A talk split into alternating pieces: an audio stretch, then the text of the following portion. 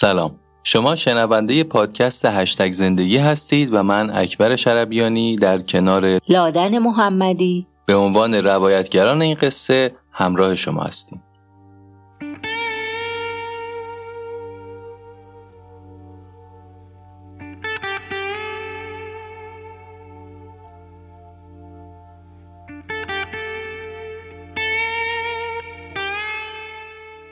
به خاطر زندگی. اثر یان می پارک. ترجمه مریم علی محمدی. بخش دوم چین. فصل دوازدهم اپیزود دوازدهم آن سوی تاریکی.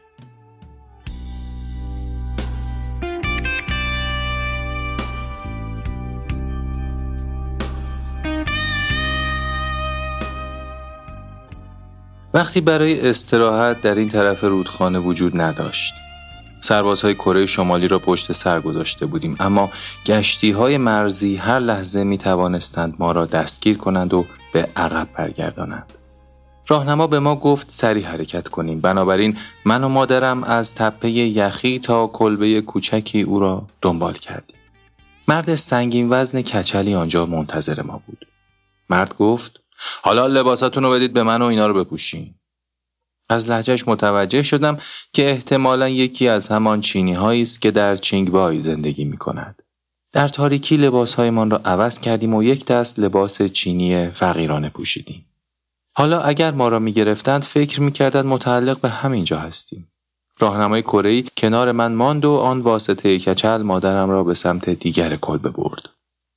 راهنما به من گفت نگران نباش همه چی مرتبه. اما مرتب به نظر نمی رسید و صدای التماس مادرم را می شنیدم و بعد صداهای وحشتناکی که تا حالا نشنیده بودم. تا مدتها بعد نفهمیدم آن زمان چه اتفاقی افتاده بود. واسطه به مادرم گفته بود که می‌خواهد با من رابطه جنسی داشته باشد. مادر باید سریعتر فکری می‌کرد. آن مرد نباید می‌فهمید که ما مادر و دختر هستیم و من فقط سیزده سال دارم چون ممکن بود ما را به عقب برگرداند که در این صورت امکان داشت نگهبانان مرزی دستگیرمان کند. بنابراین مادر به او توضیح داد که این دختر به تازگی عمل کرد و ممکن است بخیه هایش پاره شود. مرد جواب داد به تو چه ربطی داره؟ چرا نگران اون دختری؟ مادر گفت من خالشم قرار نبود این موضوع بهت بگم. مرد گفت اینجا چه خبره؟ چی میگی؟ انگار می‌خوای مشکل درست کنی. مادر گفت ما نمی‌خوایم مشکل درست کنیم. من به جای اون دختر مادر را هل داد روی پتوی کثیفی که انگار برای همین کار استفاده می شده است و به او تجاوز کرد. چند دقیقه بعد واسطه و مادر به این طرف کلبه برگشتند و کمی بعد از آن ماشینی سر رسید. همگی سوار ماشین شدیم. من و مادر در صندلی عقب نشستیم و مدتی در امتداد رودخانه پیش رفتیم. حس کردم چیز بدی اتفاق افتاده است اما نمی‌دانستم مادر برای حمایت از من تن به چه کاری داده. در ماشین از او پرسیدم مامان چی شده؟ فراموش کردم که نباید او را مادر صدا کنم. گفت به هیچی نشده نگران نباش. اما صدایش میلرزید. به سفر کردن با ماشین عادت نداشتم. دلدرد و حالت تهوع داشتم. مادر سرم را روی پایش گذاشت و دستهایم را محکم گرفت. اما وقتی یکی از پیچهای رودخانه را دور زدیم به من گفت پاشو ببین. از شیشه ماشین ساختمانهای تاریک آن طرف رودخانه در کره شمالی پیدا بود. مادر گفت یانمی خوب ببین شاید این آخرین بارت باشه که زادگاه تو می‌بینی. سیر نگاه کن. لحظه ای که از مقابل ساختمان آپارتمانمان میگذشتیم قلبم از جا کنده شد. می‌دانستم که پدر آنجاست و منتظر است که به خانه برگردیم. قسم می‌خورم که نور چراغ قوه را از پنجره دیدم. انگار علامتی از طرف پدر بود اما مادرم گفت نه همچین چیزی نبوده و فقط خیال کردم. مرحله بعد ورود به آپارتمان واسطه در چینگوای بود. مادر از راهنمای کره پرسید اینجا چه خبره؟ او جواب داد اگه خوب به حرف این آدما گوش بدی همه چی درست میشه. همسر واسطه کچل زن بومی کره‌ای مثل خودش بود و از کمر به پایین فلج مادرش هم با آنها زندگی می‌کرد. خانه مرد واسطه برق داشت و حالا می توانست به وضوح صورت ما را ببیند. به راهنما پرید و گفت نه این زن 28 سالشه نه اون دختره 18 سالش.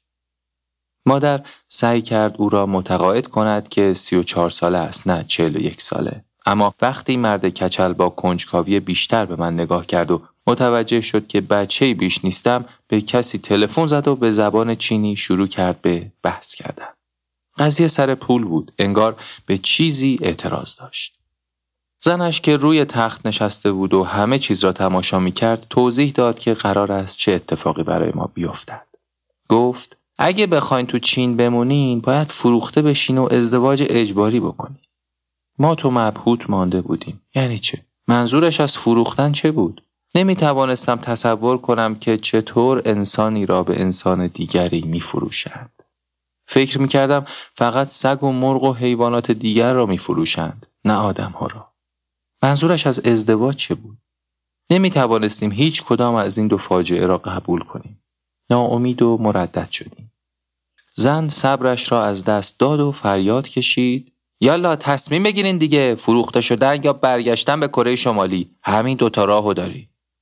از روزی که دست مادرم را گرفت و مانع رفتن او شده بودم چیزی بین ما تغییر کرده بود. انگار از آن روز به بعد من باید تصمیم می گرفتم مادر به من نگاهی انداخت و پرسید تو چی می‌خوای؟ بدون هیچ فکری جواب دادم. من غذا می‌خوام. مدت ها بود لغم نان درست حسابی نخورده بودیم و همه چیز آنقدر وحشتناک و گیج کننده بود که تمرکزم را به هم میریخت.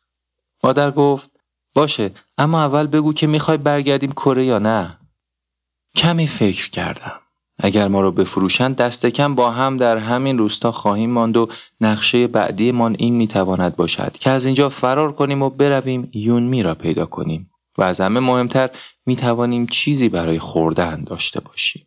گفتم من می‌خوام توی چین بمونم. واسطه کچل گفت خوبه. مادر پرسید شما از دختر بزرگم یونمی خبر ندارین؟ قرار بود بیاد چین. از روزی که اومده ازش هیچ خبری نداریم. واسطه کچل گفت چند روز پیش منتظر رسیدن دوتا دختر بودم اما اصلا پیداشون نشد. و ادامه داد روز قبل از رسیدن شما هم باز سعی کردم باهاشون تماس بگیرم اما موفق نشدم او حدس می‌زد که آنها هنوز در کره شمالی باشند به ما اطمینان داد که به زودی به چین می‌رسند و همگی در دهکده‌ای که بقیه فراری ها زندگی می کنند یکدیگر را ببینیم. گفتم باشه قبول. دوباره به کسی تلفن زد و خیلی زود یک مرد چاق چینی همراه زنی لاغر که لحجه کره داشت از راه رسیدند. همگی دور تا دور نشستند و درباره قیمت ما درست جلوی چشممان مذاکره کردند. واسطه چاق به نام زیفانگ واسطه رد متوسط در زنجیره قاچاقچیان انسان بود که دختران و زنان کره شمالی را به شوهران اجباری میفروخت. فهمیدیم قیمت مادر و دختری با هم خیلی کمتر از قیمت دو دختر سالم و جوان است. با توجه به آنکه قاچاقچیان انسان در کره شمالی به واسطه کچل دروغ گفته بودند تا پول بیشتری به جیب بزنند حالا او هم سرگرم پیچاندن زیفانگ و آن زن کره بود. سعی می‌کرد متقاعدشان کند که من شانزده سالم است. زیفانگ همچنان که به من زل زده بود گفت بیا جلو ببینم چند سالته؟ راهی وجود نداشت که بتوانم گولش بزنم و وانمود کنم که بزرگتر از سنم هستم بلد هم نبودم فیلم بازی کنم. بنابراین سنم را لو دادم. زیفانک گفت خودم فهمیده بودم. سرانجام معامله سر گرفت. قاچاقچیان کره شمالی مادرم را به قسمت 500 وون چینی فروخته بودند که معادل 65 دلار سال 2007 بود. حالا زیفانگ او را به قیمت 650 دلار خرید. قیمت اصلی من برابر با 260 دلار بود ولی به زیفانگ به قیمت 1500 وون کمی کمتر از 2000 دلار فروخته شدم. قیمت ها با هر بار فروش در این زنجیره بالا می رفت. یعنی هرچه به فروش اصلی و آخر زنجیره می رسید قیمت ها رو به افزایش می رفت. هرگز آن حقارتی را فراموش نمی کنم که در آن چند ساعت شوم در آن فضای وحشتناک بر تمام روح و جانم غالب شده بود. شنیدن آن مذاکره تحقیرآمیز حس تلخی را در رگهایم جاری کرد. حسی که فراتر از خشم و عصبانیت بود. هنوز نفهمیدم چرا ما در این مسیر وحشی و طاقت فرسا افتادیم. جز آنکه بین ترس و امید گیر کرده بودیم و قصد داشتیم به سوی آزادی برویم. حالا دلم می‌خواست از دست این واسطه کچل وحشی و زن پاچگیرش خلاص بشوم و هرچه سریعتر به جای امن برسم. گرسنگی را و اینکه چه بخورم بعدا می‌شد حل کرد.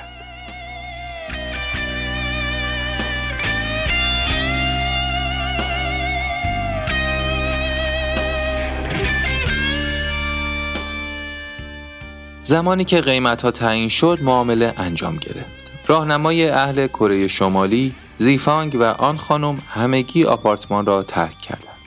عاقبت چیزی آوردند تا بخوریم. وقتی مادر آن زن کاسه پر از برنج و مقداری ترشی کلم تند را مقابلم گذاشت باورم نمی‌شد. تا الان در زمستان کلم ندیده بودم و برایم مثل معجزه بود که در این فصل طعم کلم را بچشم. خوردن تمام برنج به نظر چیز عجیبی بود. در کره شمالی باید غذایمان را با بقیه تقسیم می کردیم و همیشه مقداری از آن را در کاسه باقی می گذاشتیم. حتی در مهمانی ها خوردن تمام غذا شرماور بود و بیادبی به حساب می آمد. زیرا می‌دانید که میزبان قرار است باقی مانده غذای شما را بخورد. اما اینجا در چین آنقدر برنج بود که اجازه داشتید تمام کاسه را خودتان به تنهایی بخورید. حتی در سطل آشپزخانه بیش از سهم غذای یک هفته ما در هایسان غذا بود. ناگهان از تصمیمی که گرفته بودم خیلی خوشحال شدم. ساعت پنج صبح برف سنگینی دور تا دور خانه را گرفته بود. تاکسی سر رسید و در گوشه پارک کرد. ما هم از آپارتمان بیرون رفتیم. واسطه کچل گفت کنار در منتظر باشم. بعد مادرم را انداخت روی زمین و درست مقابل چشمان من مثل حیوانی به او تجاوز کرد. در چشمهای مادر ترس موج می‌زد. اما هیچ کاری نمی توانستم انجام بدهم جز آنکه بایستم و مثل بید بلرزم. اصلا نمی‌دانم آن لرزش از ترس بود یا سرما. گویی بی صدا التماس می کردم تا این کار زودتر تمام شود. متاسفانه این صحنه دلخراش و ظالمانه اولین آشنایی من با رابطه جنسی بود.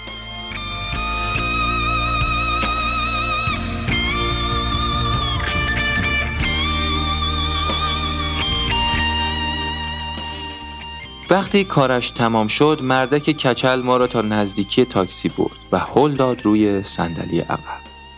ما هر دو لال و شوکه شده بودیم. در ماشین زن دیگری اهل کره شمالی حدوداً سی ساله هم نشسته بود. او هم به تازگی از مرز گذشته بود. دستیار زیفانگ به نام یانگسان جلو کنار راننده نشسته بود. توضیح داد که همگی قبل از آنکه فروخته شویم باید به مکان دیگری برویم. من و مادر هر دو از ترس و سرما قوز کرده بودیم و سعی می کردیم آرام باشیم. بیشتر راه به دلیل عادت نداشتن به ماشین حالت تهوع داشتم. ماشین پیوسته به جلو می‌رفت و کسی حرفی برای گفتن نداشت. سرانجام در پایان روز نزدیک شهری توقف کردیم که به نظر شهر بزرگی بود. مادر نمی توانست چینی حرف بزند و بخواند اما کمی انگلیسی در دانشگاه خوانده بود. علامتی به هر دو زبان چینی و حروف لاتین دید که نشان می‌داد در چانگچون پایتخت استان جیلین هستیم. آب و هوا در چین با کره شمالی متفاوت است. در کره شمالی در انبوهی از گرد و خاک و آشغال زندگی می کردیم اما در چین هوا صاف و تمیزتر بود و می‌شد بوی فوقالعاده پخت و پز غذا را از همینجا هم استشمام کرد. یانگسان، زیفانگ و واسطه چاق در مجاورت مدرنترین مجتمع های آپارتمانی زندگی می کردند که همه چیزش برای من بسیار جدید و شیک بود. بعد اجازه داد تا به آپارتمان وارد شویم. اولین چیزی که سوال کرد این بود غذا چی می‌خوای بخوری؟ گفتم دلم تخم مرغ می‌خواد. از زمانی که پدرم دستگیر شده بود بیشتر از چند گاز تخم مرغ نخورده بودم. آن هم فقط در مهمانی شب سال نو اما یانگسان پنج تخم مرغ کامل نیمرو کرد و همه اش را به من داد در حالی که زرده های مغذی تخم مرغ را با نان نرم لغمه می کردم نظرم درباره چین خیلی بهتر شد. سپس ماجرای حضور یانگسان را در آنجا فهمیدم. او در کره شمالی چند نوع جنس قاچاق می کرده است اما مغروز می شود و در کارش شکست می خورد. زیفانگ به او کاری پیشنهاد می دهد البته به شرطی که به چین بیاید و با او زندگی کند. حالا در عوض نقل و انتقال زنانی که زیفانگ در مرز می خریدشان قرضش را می پردازد. البته راهی که یانگسان در پیش گرفته بود سراسر خطر بود. او نقش همسر را بازی می کرد همسری که رسما ازدواج نکرده بود و هیچ حق و حقوق و اسناد هویتی برای این قرارداد وجود نداشت بنابراین هر لحظه ممکن بود دستگیر و به کره شمالی فرستاده شود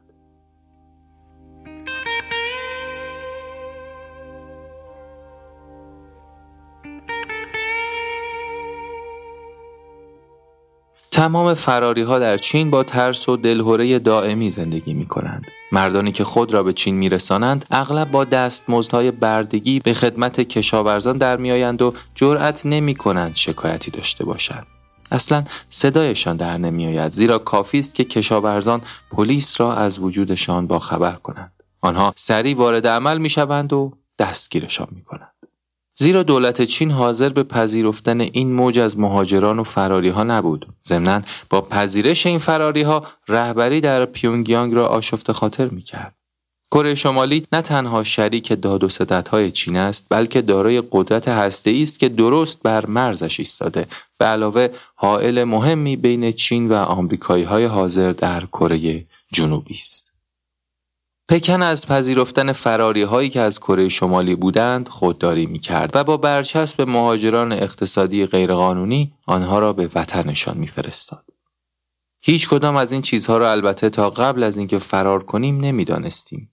فکر می کردیم مورد استقبال قرار می گیریم. در بعضی مکانها مورد استقبال قرار گرفتیم البته نه از طرف مسئولان. زنان کره شمالی خواستار مناطق روستایی چین بودند زیرا زنان چینی به آن مناطق نمی رفتن. استراتژی کنترل جمعیت دولت برای زوجها داشتن فقط یک فرزند بود. از طرفی در فرهنگ چینی فرزند پسر خیلی ارزشمندتر بود.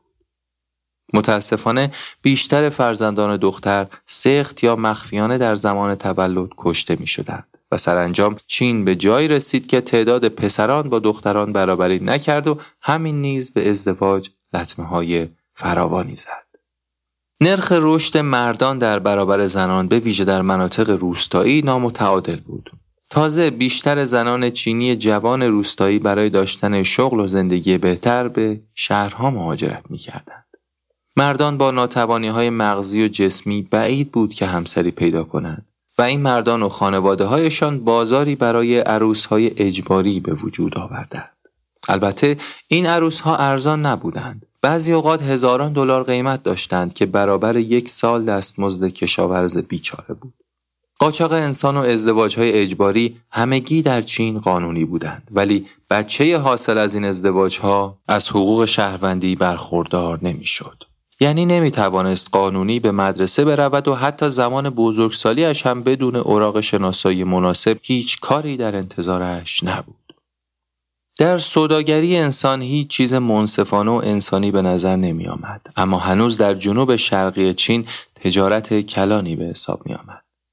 بعد از آنکه همگی غذا خوردیم و استراحت کردیم زیفانگ از چینگبای برگشت نشست کنار ما و توضیح داد که برنامه چیست او گفت مرد چینی دیگری میآید و ما را به حومه شهر می‌برد تا شوهر مناسب خود را انتخاب کنیم. مادر پرسید نمیشه با هم فروخته بشیم؟ این دختر دختر خودمه نه خواهرم. به نظر نمی رسید زیفانگ از شنیدن این حرف متعجب شده باشد. گفت متاسفم تو دختر جداگانه فروخته میشی. من برای هر کدوم از شما هزینه جدا دادم و این تنها راهیه که پولم برمیگرده. مادر گفت اما دختر من که نمی‌تونه ازدواج کنه فقط سیزده سالشه. زیفان گفت ببین نگران نباش قبول دارم سنش کمه ها منم مثل تو آدمم می‌فهمم چی میگی. چطور می‌تونم یه دختر سیزده ساله رو واسه ازدواج بفروشم؟ گفت اگر مادرم قبول کند که جداگانه فروخته شود او و یانگسان از من نگهداری خواهند کرد تا بزرگ شوم. پس از آن تصمیم می‌گیرند که چه کنند. همچنین شماره تماسی به مادرم می‌دهند تا همیشه با من در تماس باشد. من و مادرم چند دقیقه با هم گفتگو و سپس این پیشنهاد را قبول کردیم. بهترین موقعیت بود که می توانستیم به آینده بهتر امیدوار باشیم. مادر گفت باشه قبوله. زیفان گفت خب حالا چی دوست داری بخوری؟ هندونه دوست داری؟ فردا برات می‌خرم.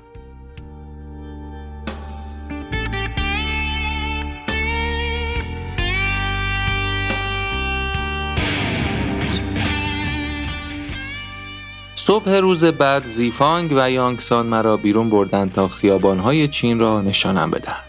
از کنار مغازه ها که رد می شدیم با هیجان نگاهشان می کردم. برای اولین بار بود که در زندگیم مانکم می دیدم و نمی‌دانستم آیا آدم واقعی است یا علکی. یانگسان تا دید که به مانکن ویترین مغازه زل زدم گفت این فقط یه عروسک ها البته خیلی بزرگتر. باورم نمی‌شد آنقدر محصولات مختلف در فروشگاه ها و مغازه ها وجود داشته باشد. رستوران ها و دست فروش های زیادی که غذاهای رنگارنگ می فروختند. از خیابان می توانستید ذرت بوداده یا انواع و اقسام کباب های میوهی بخرید که من تا آن روز ندیده بودم. تنها چیز آشنا برایم توت فرنگی بود که عکسش را در کتاب های مدرسه دیده بودم. به توت فرنگی ها اشاره کردم و گفتم من اونو می‌خوام. و آن دو برایم خریدند. برای اولین بار مزه توت فرنگی را چشیدم. باورم نمی‌شد اینقدر تمش خوب باشد. می توانستم تا ابد با اشتها به خوردنش ادامه دهم. اول نگران بودم که نکند اینجور چیزهای تجملی خیلی گران باشد. اما دوستان جدیدم تأکید کردند که اصلا نگران قیمت نباشم. حالا فکر می کردم چین بهترین کشور دنیاست. خیلی زود ناگواری های این دو روز گذشته را فراموش کردم. ذهنم پر شده بود از سوالهایی که باید از آنها سر در می آوردم و یاد می گرفتم. تنها چیزی که دوست نداشتم این بود که نمیفهمیدم مردم دورو برم چه می‌گویند. بنابراین از یانگسان درخواست کردم که چند کلمه چینی به من یاد دهد. اولین جمله این بود. زی شیشن می که یعنی این چیه؟ هر جا که می‌رفتم به چیزی اشاره می‌کردم و می‌گفتم زی شیشن می. یانگسان هم برایم کلمه را به چینی می‌گفت. در طول اولین پیاده روی در چین یانگسان مرا تا حدودی با علائم عبور و مرور آشنا کرد. شاید زمانی لازمم می‌شد. در هایسان چراغ راهنمایی نداشتیم اما اینجا مسلما به دلیل وجود ماشین های زیاد و تردد مردم باید این موارد را یاد می گرفتم. زمانی که به پیونگیانگ رفته بودم آنقدر کوچک بودم که اصلا توجهی به اینجور چیزها نداشتم. از دیدن آن همه نور و روشنایی رنگ های متفاوت و مردم جدید سرگیجه گرفتم. از بوی گازوئیل، دود ماشین ها و بوی کباب و غذاهای متفاوت حالت تهوع پیدا کردم و در خیابان بالا آوردم. مرا به خانه رساندند. بعد از اینکه رسیدیم به من گفتند که وقت خداحافظی با مادرت است. زیفانگ قصد داشت مادرم و آن زن را برای فروش به واسطه بعدی تحویل دهد. ناگهان از درون رویایی که بودم پرت شدم بیرون. مادر داشت مرا ترک می‌کرد و قرار بود با غریبه ها تنها بمانم. مادر سعی کرد به خاطر من قوی باشد اما می توانستم جبر و دلواپسی را در صورت لاغر و نگرانش ببینم. گفت دختر خوبی باش. خونه را هر روز مرتب کن. غذا به پس تا ببینن نگه داشتنت ارزش داشته. بعد شماره تماس زیفانگ را که روی یک تکه کاغذ تا شده بود در جیب گذاشت و گفت به محض اینکه بتونم تماس می‌گیرم. شاید یونمی اونجا منتظر باشه. شب قبل زیفانگ نان نرم و سفیدی را در پلاستیک گذاشته بود و به من داد و من نیمی از آن را برای مادر نگه داشتم تا در راه به او بدهم. اما پیدایش نکردم. احتمالا آن زن کره دزدید و خوردش. چیزی نداشتم که به او بدهم. در آغوشم گرفت. خداحافظی تلخی بود و رفت.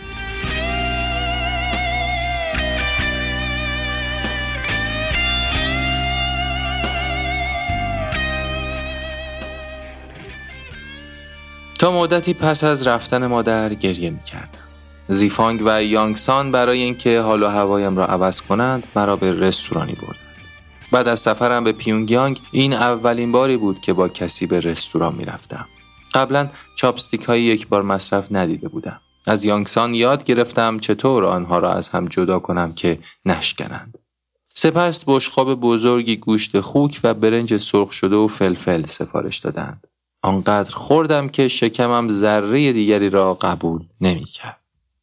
شب یانگسان شروع کرد به آموزش چند نکته بهداشتی و نظافت شخصی. من قبلا هرگز این دستشویی های جدید صندلی شکل را ندیده بودم و او توضیح داد که چطور از آن استفاده کنم. نشان داد که چطور باید در روشویی دستهایم را بشویم و روش صحیح مسواک زدن و استفاده از خمیردندان را هم یاد گرفتم. بعد از دستگیری پدرم آنقدر فقیر شده بودیم که به جای خمیردندان از نمک استفاده می کردیم. کمی نمک روی انگشتم می ریختم بعد آن را مثل مسواک روی دندانهایم می کشیدم. همچنین به من گفت که چطور زنان چینی در زمان عادت ماهیانه نوارهای یک بار مصرف استفاده می کنند. در کره شمالی از تکه پارچه استفاده می کردیم و بعد از استفاده می شستیم و دوباره استفاده می کردیم. بنابراین چند روزی در ماه را در خانه محبوس می شدیم. وقتی اون نوار پنبهی نرمی با روکش نازک پلاستیکی معطری به من نشان داد نمی‌دانستم چطور از آن استفاده کنم. آنقدر رایحه خوبی داشت که دوست داشتم برای کار دیگری نگهش دارم. فهمیدم به کار بردن این همه دقت و زیبایی در محصول پیام ارزشمندی دارد. این نوار بهداشتی ظریف و معطر به زنان گذشته از آزادی بیشتر پیامی هم می‌داد. زنان برای این جامعه اهمیت دارد.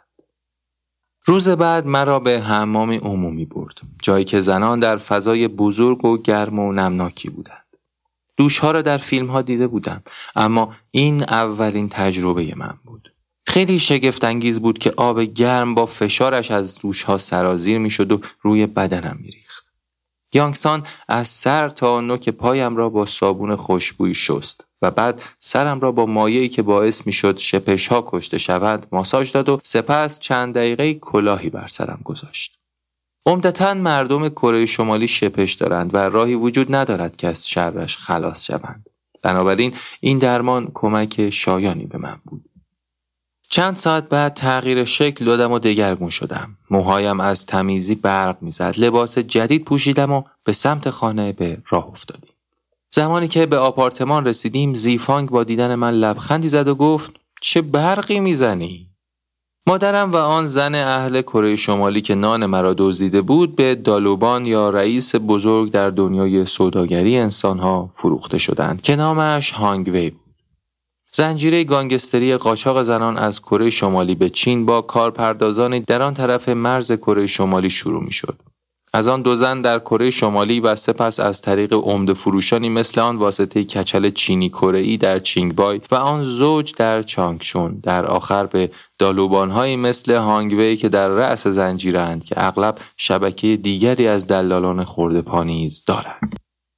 هانگوی یک هان چینی بود. هان نام گروه بومی کثیری در چین و شرق آسیاست. او کلمه کره صحبت نمی کرد. در اوان سی سالگی بود. قدی بلند داشت و موهای پرپشت و صورتی کشیده.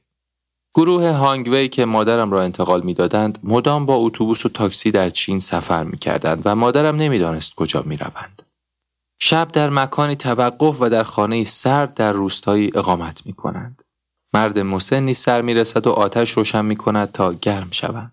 هانگوی وانمود می کند که مثلا شوهر مادرم است. مادرم نیز فکر می کند که او را به هانگوی فروختند و مجبور می شود با او بخوابد اما آنها مادرم را فریب دادند تا در برابر خواسته هانگوی مقاومت نکند و کسی در روستا از وجود قاچاقچیان مطلع نشود صبح مادرم متوجه می شود که هانگوی فقط واسطه دیگری بوده است قاچاقچیان انسان از پایین ترین رده تا بالاترین همیشه قبل از آنکه زنی را بفروشند از او سوء استفاده می کنند.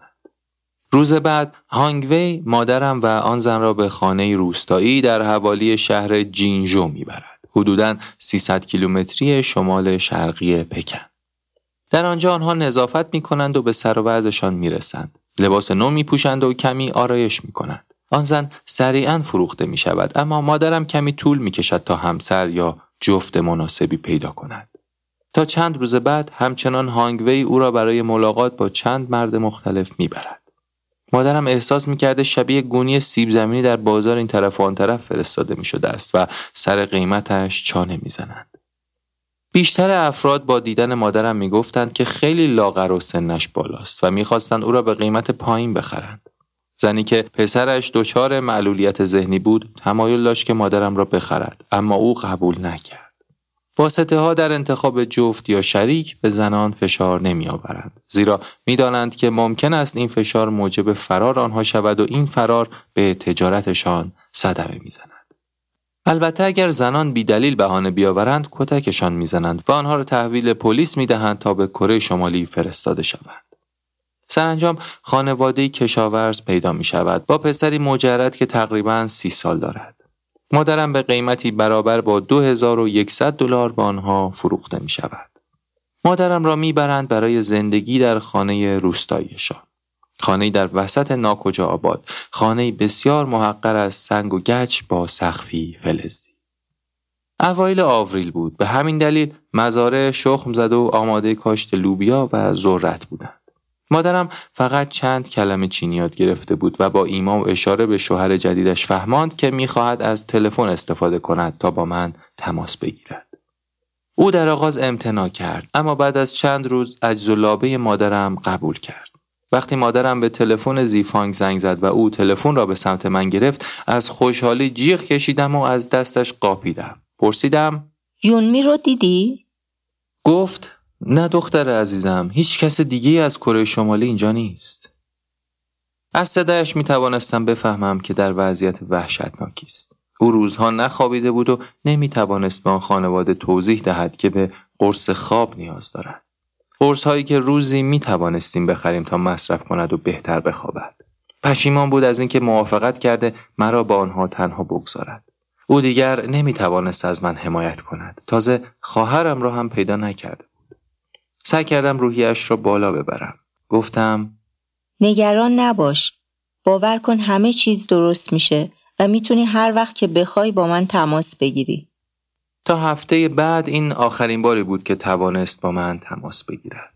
خانواده کشاورز تلفن همراه، پول و غذایشان را مخفی کرده بودند. مادرم متوجه شد که نه تنها باید همسری برای آن مرد چینی باشد بلکه برای کل خانواده هم برده محسوب می‌شد. باید همچنان که پخت و پز می کرد به نظافت خانه هم می رسید و در مزرعه هم سخت کار می کرد. مدام به آنها التماس می‌کرد که اجازه دهند دوباره با دخترش تماس بگیرد اما مهم نبود که چقدر گریه می‌کرد. اهمیتی نمی‌دادند. او برای آنها نه انسان بلکه یکی از حیوانات مزرعهشان بود.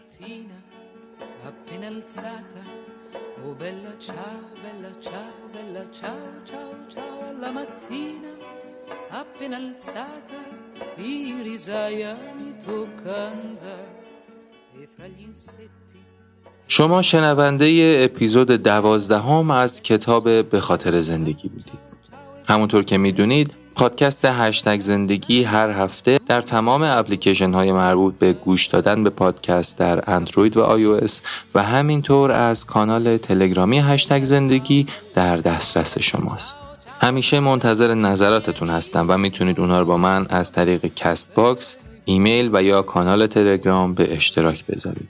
آدرس ایمیل و همینطور لینک کانال تلگرام رو می‌تونید در قسمت توضیحات پادکست پیدا کنید.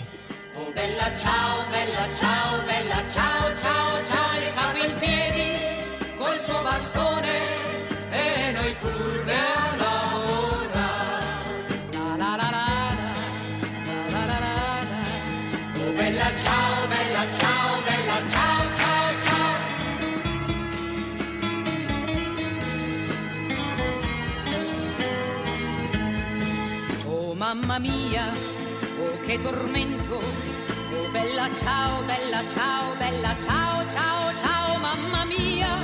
Oh che tormento, io ti invoco ogni doma ed ogni ora che qui passiamo. Oh bella ciao, bella ciao, bella ciao, ciao, ciao ed ogni ora che qui passiamo noi perdiamo la gioventù.